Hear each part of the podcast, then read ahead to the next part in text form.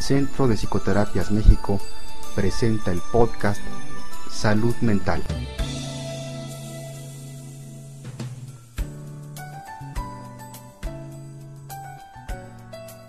Te doy la bienvenida al sexto episodio de Salud Mental del 3 de septiembre del 2010. Mi nombre es Gustavo Novelo y soy director del Centro de Psicoterapias México, transmitiendo desde el World Trade Center desde la capital del país. En este nuevo episodio continuamos tocando temas de psicología que nos ayudan ya sea a tomar acciones preventivas o a desarrollar nuestras capacidades psicológicas. Hay un tema que esta semana me llamó la atención sobre investigaciones recientes que están revelando el número creciente de efectos negativos sobre el cerebro y las interacciones sociales por el uso constante de los dispositivos electrónicos. Los estudios indican que el constante flujo de correos electrónicos, mensajes de texto, está conectados al Internet y uso de la computadora en general, no solo consume mucho de nuestro tiempo, sino que afecta nuestra capacidad cerebral y nos hace menos productivos. Un estudio en particular de la Ball State University muestra que el estadounidense promedio pasa más tiempo utilizando dispositivos de medios electrónicos tales como televisores, computadoras, teléfonos celulares y iPods que haciendo cualquier otra cosa. El adulto estadounidense promedio gasta actualmente 8 y media horas al día conectado a los dispositivos electrónicos. Investigadores de la Universidad de California encontraron que cuando el cerebro está constantemente estimulado, se obstaculiza el proceso de aprendizaje. Y aunque mucha gente dice que las multitareas los hace más productivos, las investigaciones demuestran lo contrario, porque realmente tienen más dificultades para concentrarse, se distraen más y experimentan más estrés, comentan los investigadores. La gente piensa que están descansando mediante el uso de pequeños espacios de tiempo con juegos en línea, enviando correos electrónicos, mensajes de texto, etc., pero los investigadores dicen que es realmente desgastante y hacen que las personas sean menos creativas. Algunos neurocientíficos van incluso más allá al decir que nuestros cerebros pueden llegar a ser adictos a la estimulación digital. La investigación realizada el año pasado por la UCLA por el científico el Dr. Gary Small, publicado en un libro llamado eBrain, muestra que las dosis diarias de tecnología puede alterar el funcionamiento del cerebro, en particular en relación con las habilidades sociales.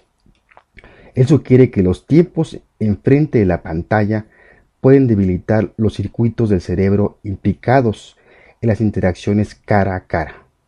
Le preocupa que las habilidades sociales fundamentales como la lectura de las expresiones faciales durante una conversación están en peligro. Eso podría afectar especialmente a los jóvenes de ahora. Un estudio publicado en agosto por el grupo Nielsen dijo que los adolescentes promedio mandan 3.000 textos al mes. Eso es cuatro veces más de lo que hablan en sus teléfonos celulares. Los mensajes de texto son ahora la principal forma de que los adolescentes se comunican con sus amigos. Algunos expertos se preocupan por la generación de jóvenes actuales que prácticamente están conectados desde su nacimiento y no están recibiendo la formación social cara a cara que necesitan más adelante en la vida para una entrevista de trabajo, por ejemplo, o para mantener relaciones con los amigos fuera del mundo virtual. Otro estudio reciente encontró que los adolescentes que son adictos al Internet tienen más del doble de probabilidades de estar deprimidos o padecer problemas psiquiátricos. La investigación que fue publicada en The Archives of Pediatric and Adolescent Medicine a principios de agosto dice que la depresión podría ser causada por una falta de sueño y el estrés de los juegos competitivos en línea. Los niños y adolescentes en especial necesitan su sueño para su desarrollo y la concentración en la escuela, así que es vital que se tomen un descanso de sus dispositivos digitales. Ahora bien, vamos a ver algunas medidas que podemos tomar para mitigar el impacto y desconectarnos de la sobrecarga digital. Número 1. Tomar un descanso diario de sus dispositivos. Apague los dispositivos o por lo menos trate de disminuir los tiempos que usted revisa su correo electrónico, por ejemplo. Trate de utilizar ese tiempo para dedicarse a conversaciones cara a cara. Número 2. Dese una cantidad adecuada de sueño. No escatime. El sueño puede dar al cerebro la oportunidad de repararse a sí mismo. El sueño profundo estimula las regiones del cerebro utilizadas en el aprendizaje.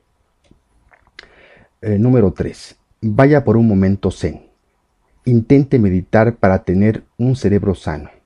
Las investigaciones sugieren que la meditación conserva varias regiones del cerebro. Una técnica llamada formación integral cuerpo-mente se ha estudiado para impulsar la eficacia y la conectividad en el cerebro.